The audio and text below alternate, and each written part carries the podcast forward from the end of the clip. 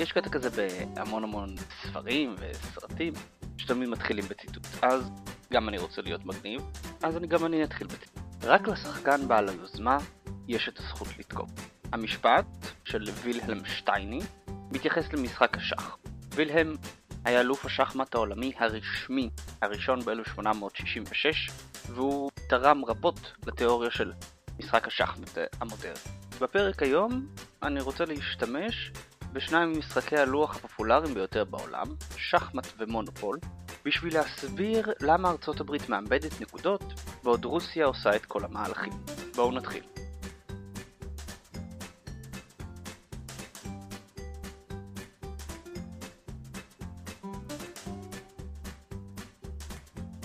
שואה היא מילה שנאמרה הרבה מאז ספטמבר האחרון. יש שואה בחלב, עושים שואה בחלב, למה העולם שותק בנוגע לשואה בחלב. אבל האם יש שואה בחלב? טוב, אם נהיה כנים, זו אפילו לא כל חלב, זו חלק מחלב. ובאותו חלק מטוסים רוסים וסורים קודשים את עמדות המורדים. כן, אזרחים נהרגים. כן, זה נורא. אבל שואה משמע רצח שיטתי של בלתי מעורבים. הרוסים לא רוצים להרוג חפים מפשע, אם חפים מפשע לא היו שם הם לא היו הורגים אותם, אבל הם פשוט רוצים לנצח. והעובדה הזו שהם בשביל לנצח הם יהיו מוכנים גם להפציץ חפים מפשע, היא מה שהרבה מאוד אנליסטים והרבה מאוד יועצים בנוגע למדיניות חוץ התעלמו ממנה. כי ברגע שמתעלמים ממנה, קל מאוד לבוא ולהגיד, לדוגמה, שרוסיה עומדת לשקוע בבוץ סורי. כן, זו הייתה אמירה כשרוסיה נכנסה ב-2015 לסוריה. אבל אבל כשאנחנו לוקחים בחשבון את העובדה שרוסיה תעשה את כל מה שנדרש כדי לנצח, ויותר מזה, שלרוסיה יש את הרקע בטיפול במלחמות גרילה, פתאום אנחנו מקבלים פרספקטיבה שונה. ולרוסיה באמת יש את הרקע, מפני שהמצב של מלחמת גרילה עקובה מדם אינו זר לא לפוטין ולא לצבא הרוסי. הם כבר נלחמו וניצחו באחת כזו בשנת 1999 במלחמת ששת שנייה השנייה. ומי שלא זוכר, טיפה מסע אחורה. לאחר התפרקות ברית המועצות בתחילת שנות ה-90, הרפובליקה של צ'צ'ניה בקווקז סבלה מסדרה של משברי שלטון שכללו ניסיונות הפיכה, מלחמת אזרחים וגירוש אתני. מוסקבה, שהייתה מעוניינת להחזיר את היציבות ולמנוע את עזיבת צ'צ'ניה מהפדרציה הרוסית, פתחה ב-1994 במלחמת צ'צ'ניה הראשונה. על אף היתרון המספרי הברור לצד הרוסי, הרוסים הפסידו. צ'צ'ניה הכריזה עצמאות דה פקטו גם אם מוסקבה לא הכירה. בין 1996 ל-1999 צ'צ'ניה שקעה לאנרכיה. הממשלה איבדה שליטה על הרפובליקה ומיליציות מקומיות תפסו עמדות כוח. לתוך החלל הזה נכנסו ג'יהאדיסטים מקומיים ומתנדבים ערבים ומוסלמים מחו"ל. המצב הביטחוני הידרדר, הטרור האסלאמי העלה את ראשו בצפון הקווקז, ורוסיה התמודדה מול איום חדש של מיליציות ג'יהאד מאומנות ומצוידות היטב. כן, פעם זה היה חדש. אלו, המיליציות, בניסיון לסלק את האימפריאליסט הרוסי מהקווקז, החלו לתקוף מוצבים צבאיים של הרוסים לאורך האזור. השיא הגיע ב-1999, כשצבא של אלפיים לוחמים פלש לרפובליקה השכנה לצ'צ'ניה, דגסטן. מלחמת דגסטן הייתה קזוס בלי עבור רוסיה. ראש הממשלה החדש ולדימיר פוטין החליט להשיב את הביטחון בכל מחיר שיידרש. במהלך תשע השנים הבאות הרוסים ניהלו מלחמת חורמה נגד הטרוריסטים בצ'צ'ניה. בצד הרוסי נהרגו מעל 7,000 חיילים. בצד של המוג'הדין חוסלו כ-20 אלף לוחמים. ובין שני הצדדים הלוחמים נלכדה האוכלוסייה האזרחי. הערכות המחמירות ביותר שמות את המספר ב-25 אלף צ'צ'נים שנהרגו, כ-2% מהאוכלוסייה. הערכות אחרות מדברות על 150 אלף הרוגים, כמעט פי עשר. מאות אלפים נאלצו לברוח מהחזית והפכו לפליטים. הרוסים לא בחלו באמצעים ובמצור על גרוזני, עיר הבירה של צ'צ'ניה, הם קדשו אותה עד היסוד. ב-2003 האו"ם הכריז עליה כעיר ההרוסה בעולם. כן, יש מדד כזה, וכן, גרוזני הייתה אחת כזו. וגם אז, כמו היום, העולם גינה, הזהיר, קרא לחקירה של רוסיה בחשד לביצוע פשעים נגד האנושות. את פוטין זה לא ממש עניין. הוא יודע שמה שחשוב הוא לשמור על צ'צ'ניה כחלק מהפדרציה ולעקור מן השורש את האיום האסלאמיסטי בקווקז. והוא הצליח. ב-2005 רוסיה הכריזה ניצחון. ההתנגדות הצ'צ'נית רוסקה, וכך גם הרפובליקה. רוסיה שמרה על השלמות הגיאוגרפית שלה בעוד המערב, שהיה מזועזע עד עמקי נשמתו מן המראות, שכח והמשיך הלאה. מלחמת צ'צ'ניה הייתה הפעם הראשונה שהמערב יכל לעצור את רוסיה, אך ויתר. פוטין השיג את היעדים האסטרטגיים שלו, והביקורת מארצות הברית ובעלות בריתה באה והלכה. מה זה לימד את פוטין? זה לימד אותו שביקורת מערבית עד כמה שהיא נשמעת חמורה היא זמנית, ושבסופו של יום אם הוא ייקח את היוזמה הוא יזכה בהכל, גם במה שהוא לקח וגם בהחזרת היחסים עם המערב. וזה מה שקרה במלחמת גיאורגיה-רוסיה ב-2008, בסיפוח חצי האי קרים ב-2014, ויקרה גם בהפצצות של חלב ב-2016. למה? למה הרוסים מוכנים להמשיך ולספוג נזקים בטווח הקצר לטווח הארוך, בעוד האמריקאים מגיבים מאוד חזק בנקודה אחת בזמן ואז שוכחים לחלוטין? כי הרוסים והאמריקאים מנהלים מדיניות חוץ מהותית שונה. התיאור הכי טוב להבדלים ביניהם נתן דיוויד גולדמן. רוסיה משחקת שח, בעוד ארצות הברית משחקת מונופול. רוסיה מסתכלת על כל הזירות שלה ביחד, ובוחנת כיצד כל אחת משפיעה על האחרת. לעומתה ארצות הברית מסתכלת על כל זירה במבודד ובפני עצמה. כשהרוסים מציבים חיילים בזירה אחת, זה מפני שהם מחפשים להשפיע בזירה אחרת, או מפני שהם רואים שרשרת מהלכים שהם רוצים למנוע או להתחיל. כשהאמריקאים מציבים חיילים, הם מנסים לכבות שרפה או לבנות מדינה. הם לא מסתכלים על ההשלכות ארוכות טווח, בוודאי לא על ההשפעה של זירה אחת על אחרת. העובדה שהאמריקאים לא מסתכלים על העולם כמו שחמט הוא מה שגם מסביר את ההבדל שבהשפעה של גיאוגרפיה על מדיניות החוץ הרוסית לעומת זו האמריקאית. בשחמט החשיבות של כלי הוא סכום של הערך שלו כשלעצמו והמיקום שלו. צריח או רץ במרכז הלוח הרבה יותר אפקטיבי מבפינות. אם הרוסים באמת משחקים שח, הרי שנמצא קשר ישיר בין הגיאוגרפיה של רוסיה ובין מדיניות החוץ שלה. ובאמת קשר כזה קיים. שתי עובדות גיאוגרפיות יכולות להסביר לנו את רוב מדיניות החוץ של רוסיה מאז ימי פטר הגדול במאה ה-18. הראשונה היא שכמעט כל החלק האירופאי של רוסיה הוא מישור אחד גדול. מהרי האורל במזרח עד הרי הקרפטים במערב, 77% מאוכלוסיית רוסיה יושבת במישור הרוסי הגדול. ולמישור יש יתרון חשוב על פני הארץ. הוא מאפשר תנועה קלה ביבשה, אם ברגל או ברכב.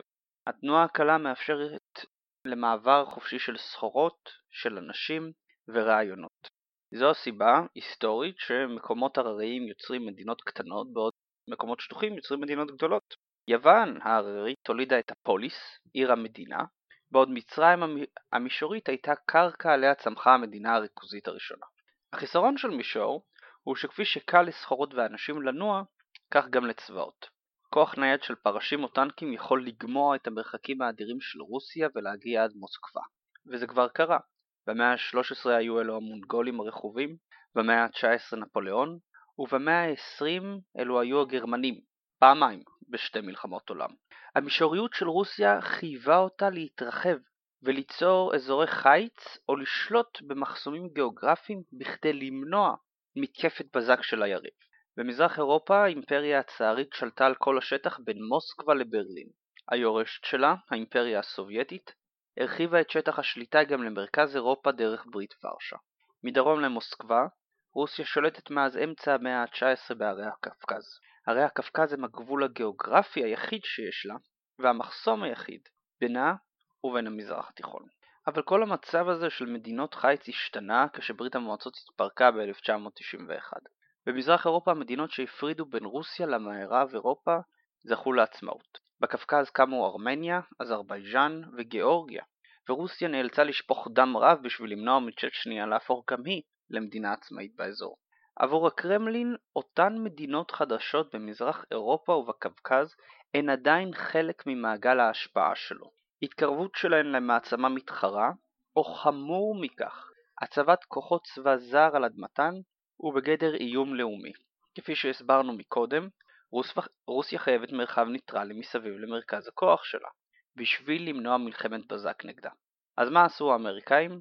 הביאו את עצמם כמעט עד לגבול עם רוסיה. ארצות הברית היא המעצמה הראשונה מאז הרייך השלישי שיש לה כוחות ברומניה, פולין ולאחרונה גם בשוודיה.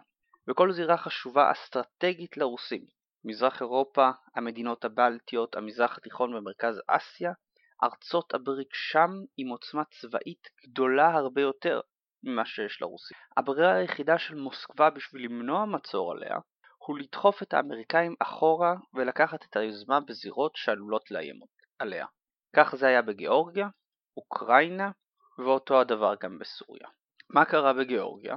באפריל 2008 הציע ג'ורג' בוש הבן לצרף את גיאורגיה ואוקראינה לנאט"ו. גרמניה ובריטניה, שתי חברות נוספות בברית, התנגדו להצעה בידיעה שהרוסים ירתחו, והם צדקו, הם באמת רתחו. גיאורגיה בנאט"ו משמעה חיילים ומטוסים אמריקאים שיוכלו בקלות יחסית לעבור את הרי הקווקז למישור הרוסי. הרי הנמל בגיאורגיה יספקו תמיכה לוגיסטית למבצעים של הצי האמריקאי בים השחור. כל הגבול הדרומי של רוסיה יהיה מאוים. כמובן, האמריקאים לא חשבו כך. ארצות הברית הייתה באופוריה אחרי שהפכה למעצמת העל היחידה בעולם. הדמוקרטיה והכלכלה החופשית ניצחו את הקומוניזם והדיקטטורה, ועתה הגיע הזמן להפיץ את העקרונות הללו לכל העולם. צירוף של מדינות קומוניסטיות לשעבר לאיחוד האירופאי ונאט"ו היה מהלך שנועד להיטיב איתן ולתרום להן כלכלית. ובכל מקרה, רוסיה הפסידה. היא צריכה להפסיק להתעסק במה עושים החלקים האחורי, האחרים של ברית המועצות. האמריקאים ניצחו והם שיקבעו את הסדר החדש. מה כבר יכולים לעשות הרוסים? באוגוסט 2008 הרוסים הראו להם. שיירות טנקים נכנסו לגיאורגיה בעוד חיל האוויר והצי הרוסי מפציצים נקודות אסטרטגיות שם. וושינגטון וטיבליסי הוכו בתדהמה. אם הרוסים היו רוצים, הם יכלו לכבוש את המדינה כולה ולהפיל את הממשלה הפרו-מערבית של סאקשווילי. אבל סאקשווילי, וגם ג'ורג' בוש הבן, הבינו את המסר לבד. אם הם יאיימו על האינטרסים הרוסים, הרוסים לא יהססו לאכול את גיאורגיה. ההצטרפות של גיאורגיה לנאט"ו ירדה מהשולחן לצמיתות. עם אוקראינה הסיפור הוא קצת יותר מורכב, מפני ששליטה באוקראינה קשורה לעובדה הגיאוגרפית השנייה של רוסיה. אין לה כמעט גישה למים חמים. בהחלט יש לה גישה למים. לרוסיה יש 37 אלף קילומטר של חוף, ורובו קפוא במהלך השנה. ים קפוא שימושי למסחר בערך כמו מדבר, מה שהופך את רוסיה למנותקת כמעט מן העולם, על אף שהיא יושבת בפסגה שלו. רוב המסחר העולמי נעשה דרך הים, ולכן ימים ואוקיינוסים הם בעלי חשיבות אסטרטגית למדינות. ללא גישה מספקת למים חמים, רוסיה נתונה בחסדיהן של מעצמות זרות. כי מה הצי הרוסי יעשה אם ספינות מסע רוסיות ילכדו במפרץ עדן או באוקיינוס ההודי? מאז 1720, השנה בה פטר הגדול סיפח את המדינות הבלטיות, רוסיה מנסה לפתור את הבעיה הגיאוגרפית. עד 1991 הייתה לה גישה למים חמים בארבע נקודות הים הבלטי, נמל סבסטופול שבחצי האי קרים, ולדיווסטוק במזרח אסיה, ונמל טרטוס בסוריה. כשברית המועצות התפרקה, הגישה לים הבלטי צומצמה לסנט פיטרסבורג, ונמל סבסטפול הפך לנמל אוקראיני. מ-1991 הרוסים תלויים בהסכמה של קייב להמשיך ולהשכיר את השטח לצי הים השחור של מוסקבה. במצב שכזה אוקראינה יכולה לסחוט את רוסיה על ידי סירוב להמשיך את ההשכרה. גרוע מכך, ההתקרבות של אוקראינה לאיחוד האירופאי ולנאט"ו סימנה לרוסים שצי הים השחור עלול להיוותר ללא בית בעתיד הנראה לעין. כל זה אבל השתנה ב-2014, כשהרוסים זיהו הזדמנות היסטורית לתקן את המעוות. אוקראינה שקעה למשבר חוקתי, כשהנשיא המכהן ברח והפרלמנט הצביע על הדחתו. עכשיו, מילה בנוגע לאוקראינה. אוקראינה כוללת את המדינה כפי שאנחנו מכירים, ועוד רפובליקה אוטונומית של חצי האי קרים. כל המשבר החוקתי שקרה ב-2014 היה ברובו עניין של קייב. כלומר, בעוד שהפרלמנט בקייב התנגד לנשיא, תמך בהדחה שלו, הפרלמנט של הרפובליקה העצמאית של חצי האי קרים גינה את המהלך כלא חוקי ודרש את החזרתו. בפער הזה שנוצר בין קייב לקרים נכנסו הרוסים. בתמיכה של כוחות רוסים, בדלנים בחצי האי קרים השתלטו על הפרלמנט ומשרדי הממשל, והחלו את המהלך שהוביל ליציאת חצי האי קרים מאוקראינה וסיפוחה מחדש לרוסיה. עבור הרוסים זו הייתה חזרת עטרה ליושנה. חצי האי קרים, שהוא סופח לרוסיה במהלך תקופת כהונתה של יקטרינה הגדולה, שוב חלק מהמדינה. אבל כמובן, העולם כהרגלו לא זעם על המהלך. ארצות הברית ומדינות מערביות אחרות הכריזו על סנקציות כלכליות נגד רוסיה. האמריקאים, כפי שאמרנו, משחקים במונופול. עבורם המשבר באוקראינה לא קשור למה שקרה בגיאורגיה או למלחמת האזרחים בסוריה. הם רוצים שרוסיה תפסיק לדחוף אצבעות בעניינים שלא שלה. הבעיה שהרוסים דוחפים אצבעות בדיוק מפני שארצות הברית התחילה. מה גרם למשבר באוקראינה? העובדה שנשיא אוקראינה סירב לחתום על הסכם השותפות אוקראינה-האיחוד האירופאי. ההסכם, שאלו אגב התנגדו גם חברים בפרלמנט של חצי האי קרים, דיבר על שותפות לא רק כלכלית בין האיחוד האירופאי לאוקראינה, אלא גם פוליטית. כלומר, בראייה ארוכת טווח, זהו הסכם יסוד לקראת ההצטרפות של אוקראינה ביום מן הימים לאיחוד האירופאי. עכשיו, למה שהאירופאים יוסיפו עוד מדינה מזרח אירופאית לאיחוד? הם כבר עכשיו סובלים ממשבר כלכלי בגלל הוספה של מדינות שלא בנויות להיות חלק מהאיחוד, כמו יוון, איטליה, ספרד. למה שהאיחוד האירופאי ירצה להוסיף עוד מדינה, ועוד מדינה כושלת כמו אוקראינה? וחשוב מכך, למה האמריקאים הרשו להם לעשות את זה? הסכם השותפות אוקראינה-האיחוד האירופאי היה הפרה ברורה של הסטטוס קוו וכניסה לתוך האזור שרוסיה מגדירה כפריפריה וכחצר האחורית שלה. עכשיו, מותר לנו להתנגד, אוקיי? מותר לארצות הברית לבוא ולהגיד, רוסיה, כל האזורים האלו הם כבר לא החצר האחורית שלך. מצוין. אבל אם הם מקבלים את ההחלטה הזאתי, כדאי מאוד שמאחוריה יהיו יותר מאשר מילים. כי רוסיה אינה באופן יחסי מדינה חזקה צבאית, יחסית לארצות הברית. ההרפתקנות של פוטין מסתמכת על כך שוושינגטון לא תעז להתנגד לא צבאית, והוא צודק. אובמה רואה בעצמו ריאליסט, אך אצלו ריאליסט הוא שם קוד למי שלא מוכן להתחייב. כשאסד חצה את הקו האדום של האמריקאים ב-2013, אובמה הוכיח לפוטין שמאחורי הרטוריקה אין באמת מעשים. אז פוטין הגיע ועזר לאובמה לרדת מהעץ. אחרי שהוא עזר לאובמה לרדת מהעץ, הוא העלה אותו לעץ אחר, ועל ידי סיפוח של חצי האי קרים. ושוב, במקום שהאמריקאים יבצעו מצור על חצי האי קרים, מצור ימי, יזיזו כוחות לאוקראינה, הם החליטו ללכת על סנקציות כלכליות. ונכון, משטר הסנקציות גובה מחיר כלכלי כואב מרוסיה. אך פוטין יודע שאם הוא יהיה מוכן להמתין מספיק זמן, הסנקציות ייסעו. הוא יודע שעל ידי יצירת לחץ על ארצות הברית ואירופה, הן יתקפלו. וכמו בצ'צ'ניה, חצי האי קרים ייוותר בידו למשך השנים הבאות. אז איך הרוסים יגרמו ללחץ על ארצות הברית ואירופה? טוב, על ידי, על ידי התערבות בסוריה. כי כפי שאמרנו הרוסים משחקים שח. הזירות של סוריה ואוקראינה אינן נפרדות, הן מחוברות. ארצות הברית תיאלץ לעבוד עם רוסיה בסוריה, להביא שלום לאזור, והמחיר לזה יהיה בהסרת הסנקציות בנושא האוקראיני. אבל יש עוד שתי סיבות למה פוטין מוכן להשקיע כל כך הרבה כסף שאין לו בסוריה. הראשונה היא נמל טרטוס. נקודת הגישה הרביעית והאחרונה של הרוסים למים החמים, נמל טרטוס עבר שדרוגים משמעותיים בשנים האחרונות בשביל לתמוך בצי הרוסי בים התיכון. אה, הקמה של מספנות חדשות, מתקנים לוגיסטיים, הרחבה והעמקה של הנמל. משטר אסד ידידותי לרוסים, והוכיח את עצמו כפרגמטי על ידי הימנעות ניסיון בפתיחה של מלחמה נגד מדינות כמו ישראל. המורדים לעומתם, לעומתו הם ערב רב של ארגונים חילוניים ודמוקרטיים, ביחד עם מיליציות ג'יהאדיסטיות שאידיאולוגית לא מבשות את דאעש. אם אסד ינצח, הרוסים יודעים שנמל טרטוס יישאר על כנו, וסוריה תוותר עם דיקטטורת מיעוט. אם המורדים ינצחו, הרוסים יבטאו החוצה ובלי ידיעה של מה יקום בסוריה. פוטין לא מוכן לאפשרות הזו. וזו גם הסיבה, וזו הסיבה השנייה להתערבות הרוסית, היא שפוטין הוא כנראה המנהיג היחיד שחושב על היום שאחרי. הסבירות שבמשרדי החוץ של בריטניה, גרמניה או ארצות הברית מתנהל דיון איך סוריה תיראה ביום שאחרי אסד היא קטנה עד אפסית, ואני לא אומר זאת כניחוש פרוע. כבר ראינו בסרט שהמערב מפיל שלטון בלי לחשוב על היום שאחרי. לוב, 2011 מועצת הביטחון החליטה על אזור ללא טיסה מעל לוב. המטרה, רשמית, למנוע מקדאפי להפציץ את המורדים בו. אפילו הרוסים הסכימו להחלטה, במחשבה שמדובר בצעד הומניטרי בלבד. אבל למערב היו תוכניות אחרות. ארצות הברית, צרפת, איטליה ובריטניה, ביחד עם עוד מדינות, הפציצו את הכוחות של, קד... של קדאפי ללא קשר לאיום על אזרחים, ועזרו למורדים להפיל אותו.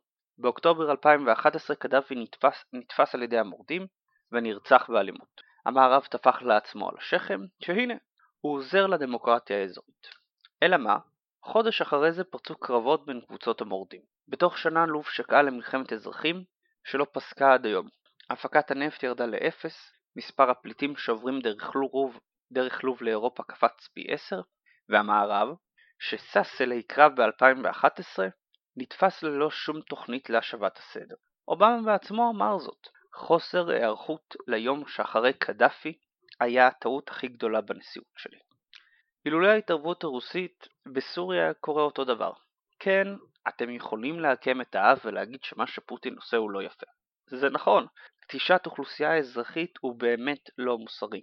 אבל אסור לנו להיתפס לראייה קצרת טווח. מה לדעתכם היה קורה אם המורדים היו מגיעים בספטמבר 2015 ללטקיה, מעוזם של העלווים?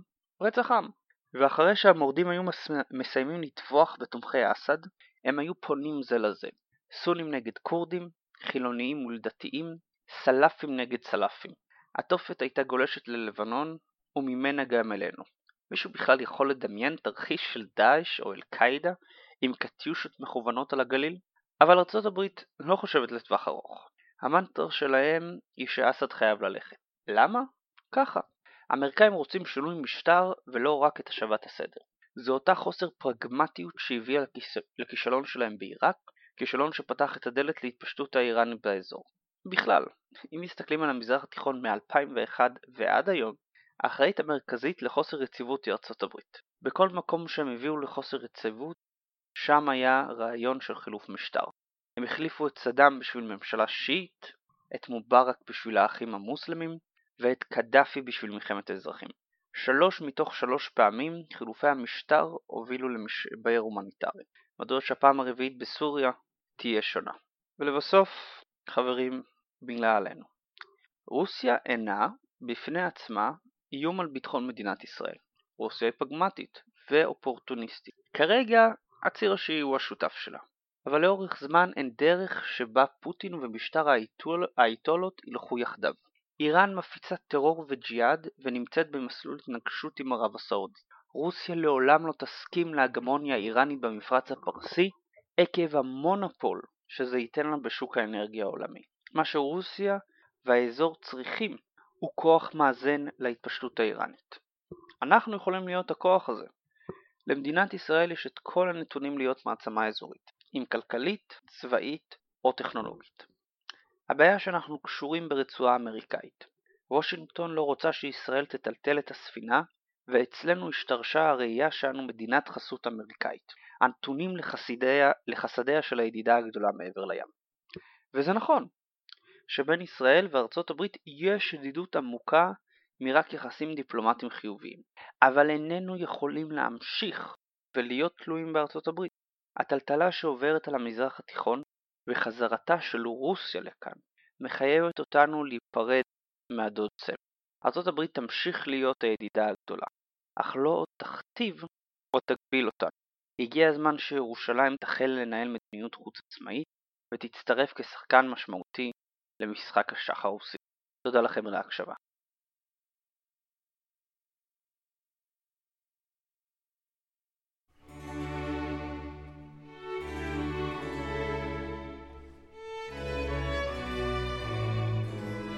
טוב, זה הכל.